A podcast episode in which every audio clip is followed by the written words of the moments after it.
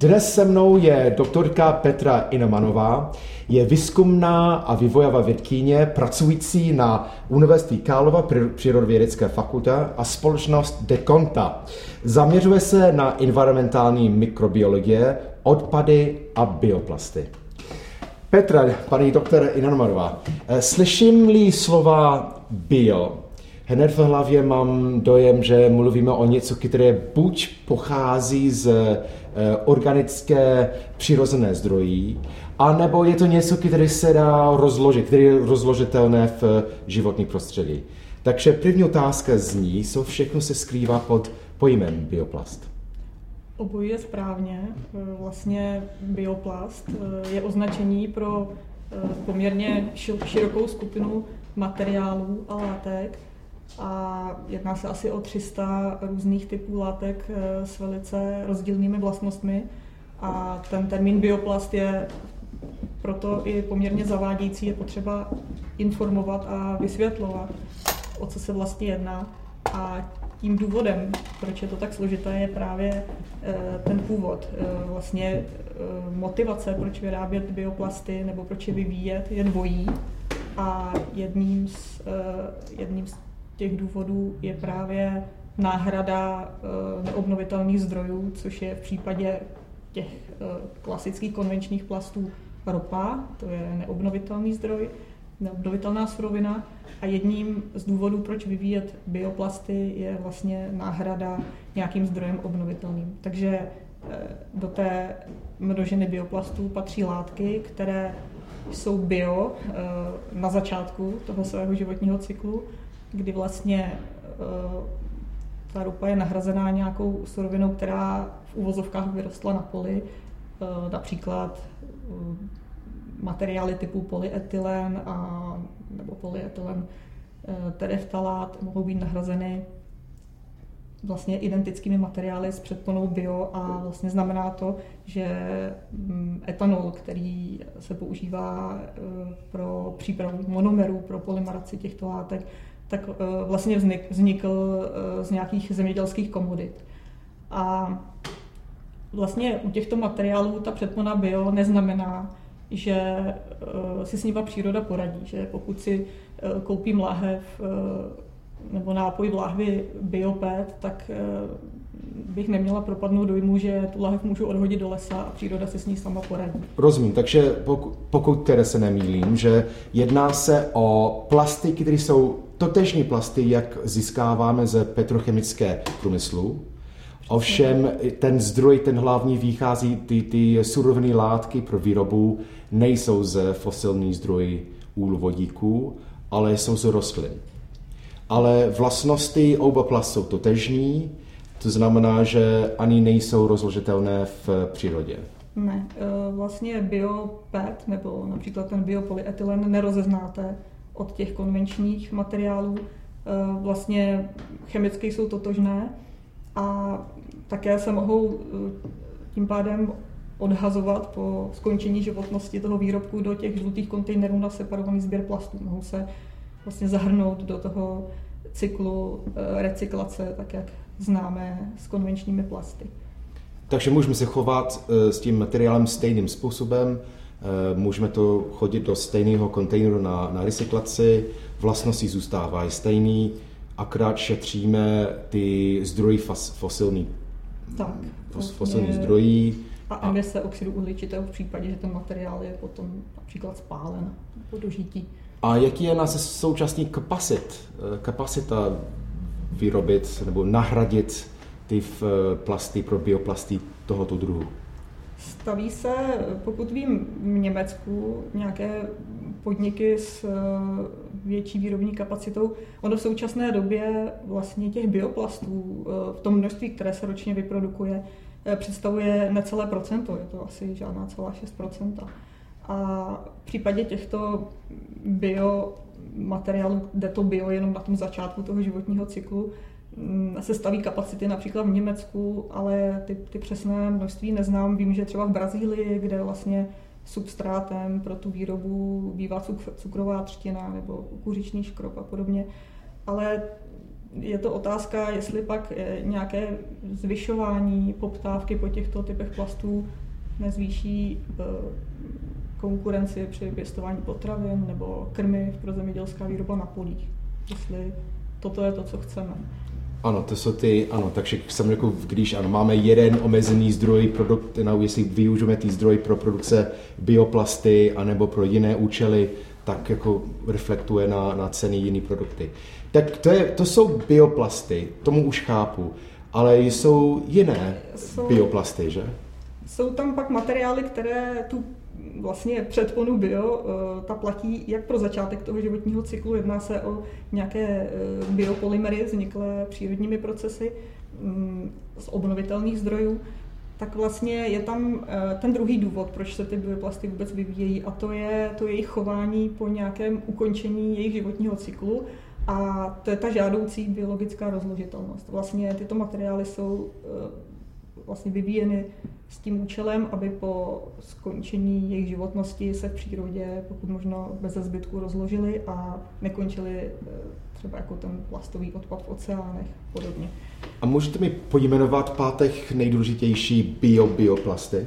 Uh, sem patří uh, takové ty známé termoplastické škroby, často využívané polylaktát neboli polymléčná kyselina, Eh, každý zná a hodně nadějné jsou materiály typu polyhydroxyalkanoátů, které vlastně by neměly představovat konkurenci eh, pěstování těch potravin na polích, protože jsou produkovány eh, bakteriálními kmeny. Mm-hmm. A tyto biobioplasty se rozloží velice rychle, nebo jaký je ta časová jak, jak dlouho to trvá, jestli to rozloží, rozloží se v landfill, nebo eh, máme se to, můžeme tím dát do kompostu? Eh, Takhle u těch eh, bioplastů automaticky to, že jsou bio, neznamená, že jsou rozložitelné, to jsme vlastně poznali u té první skupiny. Takže i tady vlastně není úplně záruka, že budou vždy stoprocentně rozložitelné, vždycky záleží za prvé na jakoby tvaru toho výrobku. Samozřejmě nějaká tenká folie bude tomu biologickému rozkladu náchylnější více, bude více přístupná těm degradujícím organismům než nějaký kompaktní výlisek. A takže jednak eh, záleží na tom tvaru toho, toho výrobku a za druhé samozřejmě na prostředí, ve kterém se ve kterém ten výrobek skončí. Vždycky lepší podmínky pro biologickou rozložitelnost se vyskytují například v kompostu, v podmínkách třeba průmyslové kompostárny, hmm. kde se dosahuje i poměrně vysokých teplot a jinak to bude v nějakém prostředí chudém na mikroorganismy, když se takový eh, plastový výrobek bude povalovat někde na pláži, kde je písek, málo vlastně nutrientů pro ty degradující kmeny, tak ten rozklad bude trvat delší dobu, i když třeba bude o totožný výrobek. Tím pádem, když máme k dispozici uh, možnost vyrobit bio-bioplasty, které se snadno rozloží, uh, to znamená, že můžeme používat tyto plasty, abychom vyřešili současná plastová krize, poněvadž jako nej, nej, nejzávažnější problém s tyto typu plasty je jejich akumulace například v našich mořích a oceánu. Eh, dovedu si představit pomocí tyto plasty, biobioplasty, že taková problém už by nebyla. Dá se to tak říct. Jsou tam uh, určitě kandidáti mezi těmi materiály, které by mohly pomoct uh, s vyřešením této krize. Uh, já jsem ještě nezmínila vlastně poslední typ těch bioplastů, což jsou materiály, které to bio mají až na konci svého životního cyklu, které vlastně nepocházejí z přírody, nejsou to biopolymery, pochází z toho eh, neobnovitelného zdroje, eh, jsou ropného původu, ale jsou vyráběny s tím, že jsou biodegradabilní, což jsou takové ty materiály se zkrátkou PBS, například polybutylen, sukcina, PBAT a tak podobně. A ty jsou údajně biodegradabilní, takže jsou také biopatří do té skupiny bioplastů a... Od, od bakterií nebo od, od slunce, nebo od UV eh, záření? Tyhle by měly být uh, rozložitelné biologicky od bakterií, ale pak jsou tam ještě skupina látek, tím se říká plasty se zkrácenou životností. Mm-hmm.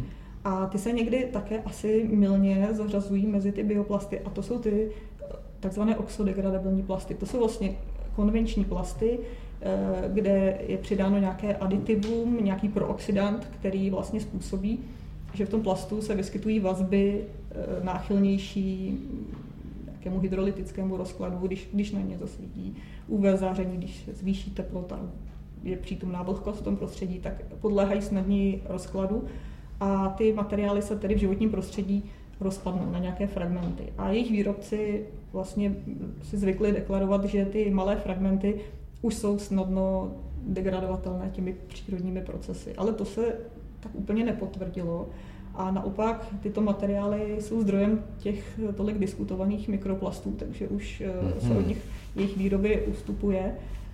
Ale ani ty eh, skutečně bioplasty, které jsou toho fosilního původu a eh, měly by být biodegradovatelné, třeba to PBS, tak vlastně třeba jako z vlastní zkušenosti vím, že folie, která byla výrobcem deklarována, že je 100% kompostovatelná, tak se nám v podmínkách polní půdy mm, kde ty bakterie nebyly limitovány nějakým nedostatkem živin a podobně, tak se nám rozložila za 8 měsíců asi jenom z 10%.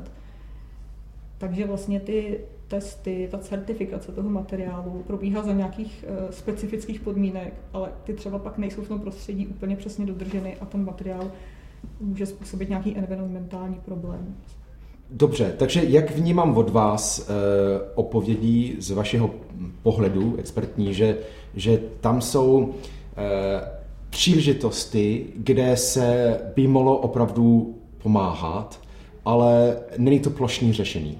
Takže nedá se to říct, jako, že můžeme nahradit, nahradit uh, syntetické plasty pro bio-bioplasty nebo bioplasty bio nebo jiné druhy, které se rozloží snadnějším způsobem. Ještě není do, uh, jakýsi, ten výzkum asi není úplně kompletní v smyslu, že ani nevíme těch uh, částeč, částeč, částečky, kdy se zbydou, uh, jaký mají oni následky na životní prostředí. Tak ale kde teda jsou konkrétní příklady, kde už můžeme aplikovat uh, tato um, inovací do naše ekonomický systém, kde opravdu nám to vyplatí nebo přinese nám nějaký konkrétní výhodu? Já bych to možná ještě dopověděla, že tady jako nadějné uh, pro řešení té plastové krize vidím ty bio-bio, ale zase některé z nich. A vlastně musí se vzít v úvahu Eh, celý ten životní cyklus a vlastně ty termoplastické škroby a polylaktát například eh, Oni se dají vyrábět z materiálu na bázi nějakých odpadů ze zemědělských výrob, ale v momentě, kdyby se eh, nějakým způsobem podpořil ten trh s nimi a oni se dostali ve větším množství na trh, museli by se víc vyrábět, tak samozřejmě těch odpadů nebude tolik a začne vlastně se zase konkurovat té produkci těch potravin a krmiv na polích. A takže takovým nejvíc asi nadějným materiálem podle odborníků v tomhle ohledu je ten eh, polyhydroxyalkanolát, mm-hmm. což je biopolymer, který je produkovaný bakteriemi, takže ta výroba je vlastně biotechnologická, není to eh, pěstování na poli, když to řeknu laicky, ale probíhá v nějakém kultivačním médiu a vlastně funguje to tak, že bakterie jako zdroj uhlíku pro svůj růst dostanou nějaké mm, nejlépe zase odpadní produkty, což bývá třeba použitý fritovací olej v Číně nebo já nevím, zbytky po výrobě biopaliv první generace a tak podobně.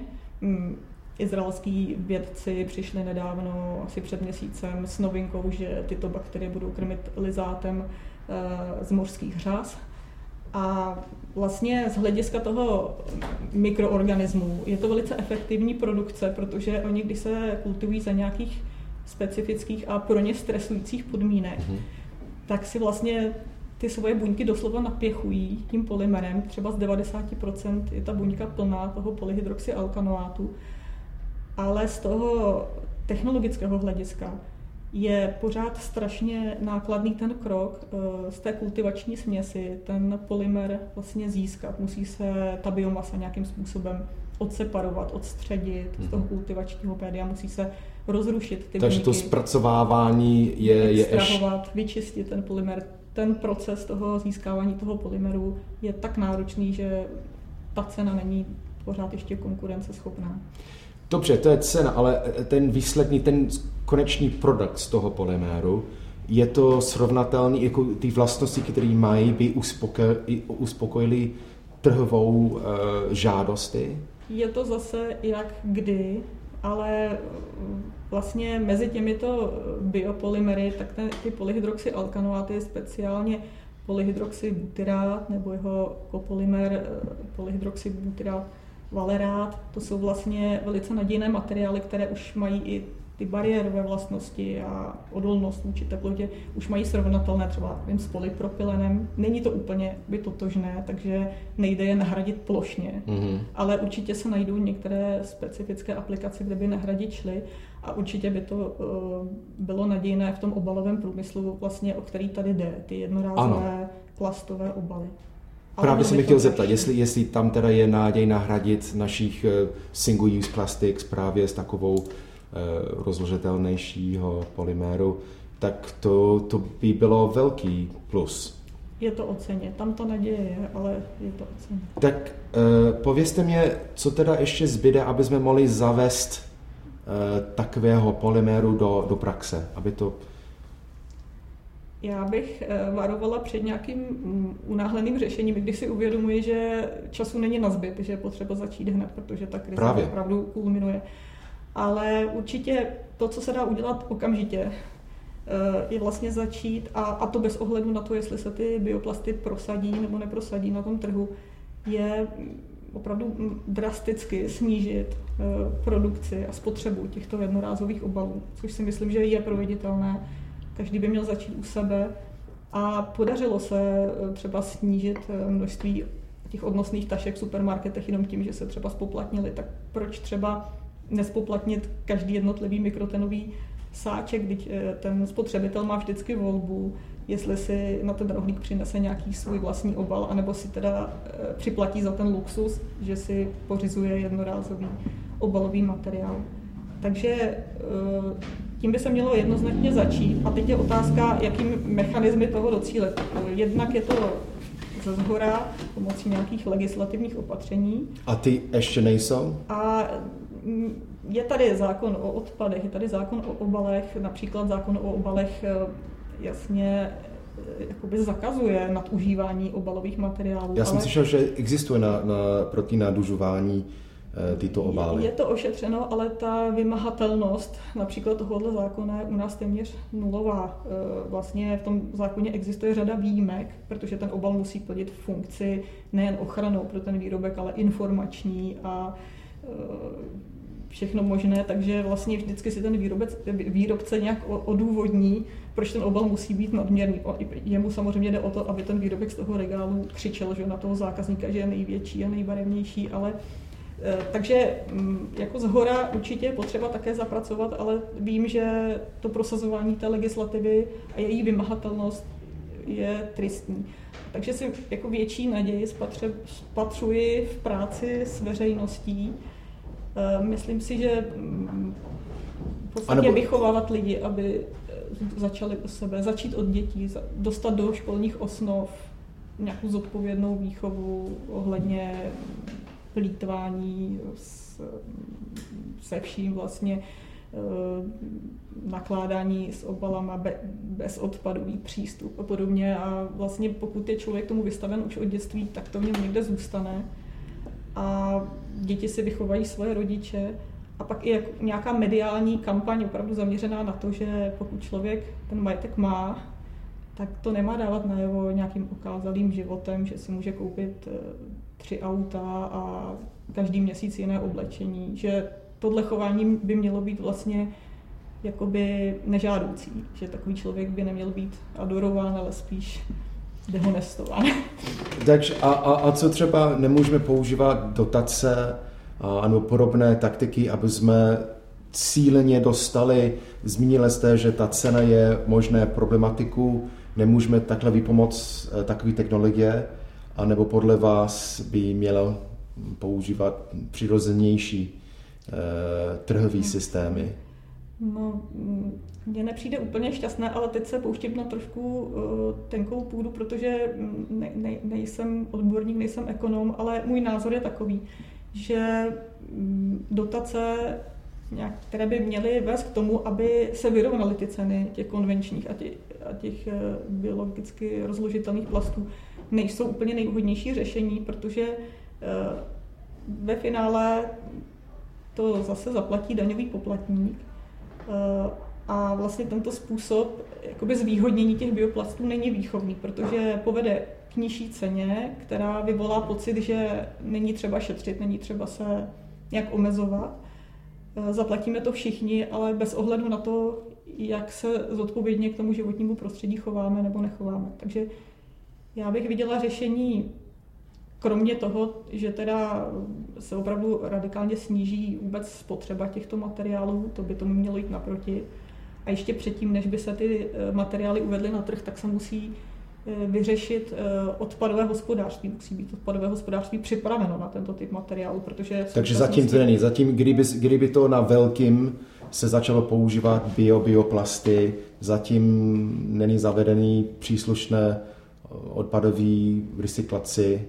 Je to v tuhle chvilku spíš problém, protože kdyby se zvýšil podíl bioplastů Eh, na trhu, tak by se zvýšil jejich obsah například v těch žlutých kontejnerech na separovaný sběr plastu, protože běžný spotřebitel není schopen to na první pohled rozlišit, pokud teda není nadšenec, který studuje ty recyklační symboly na těch výrobcích.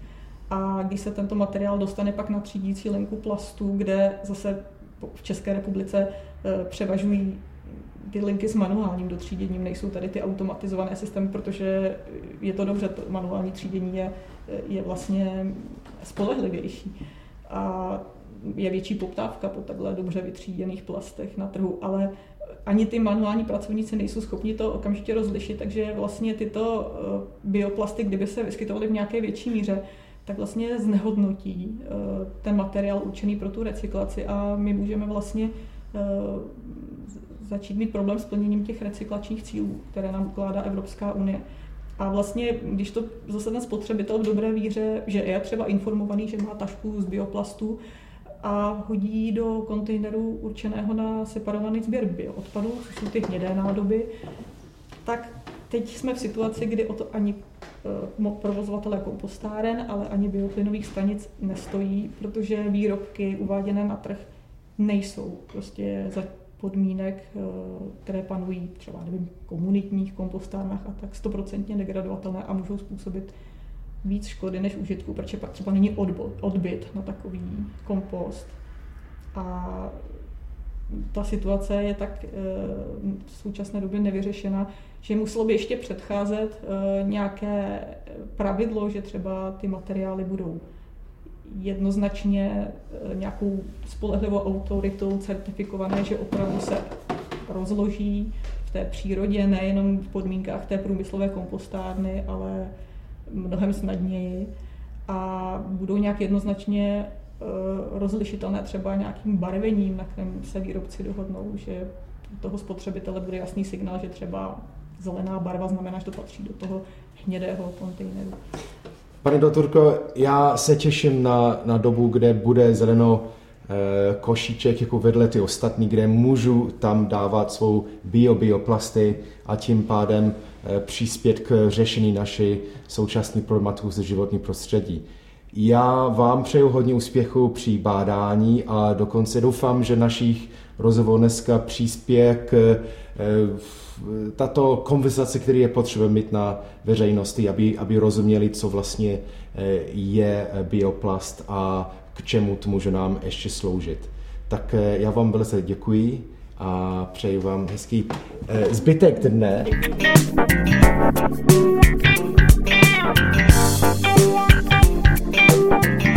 Yeah.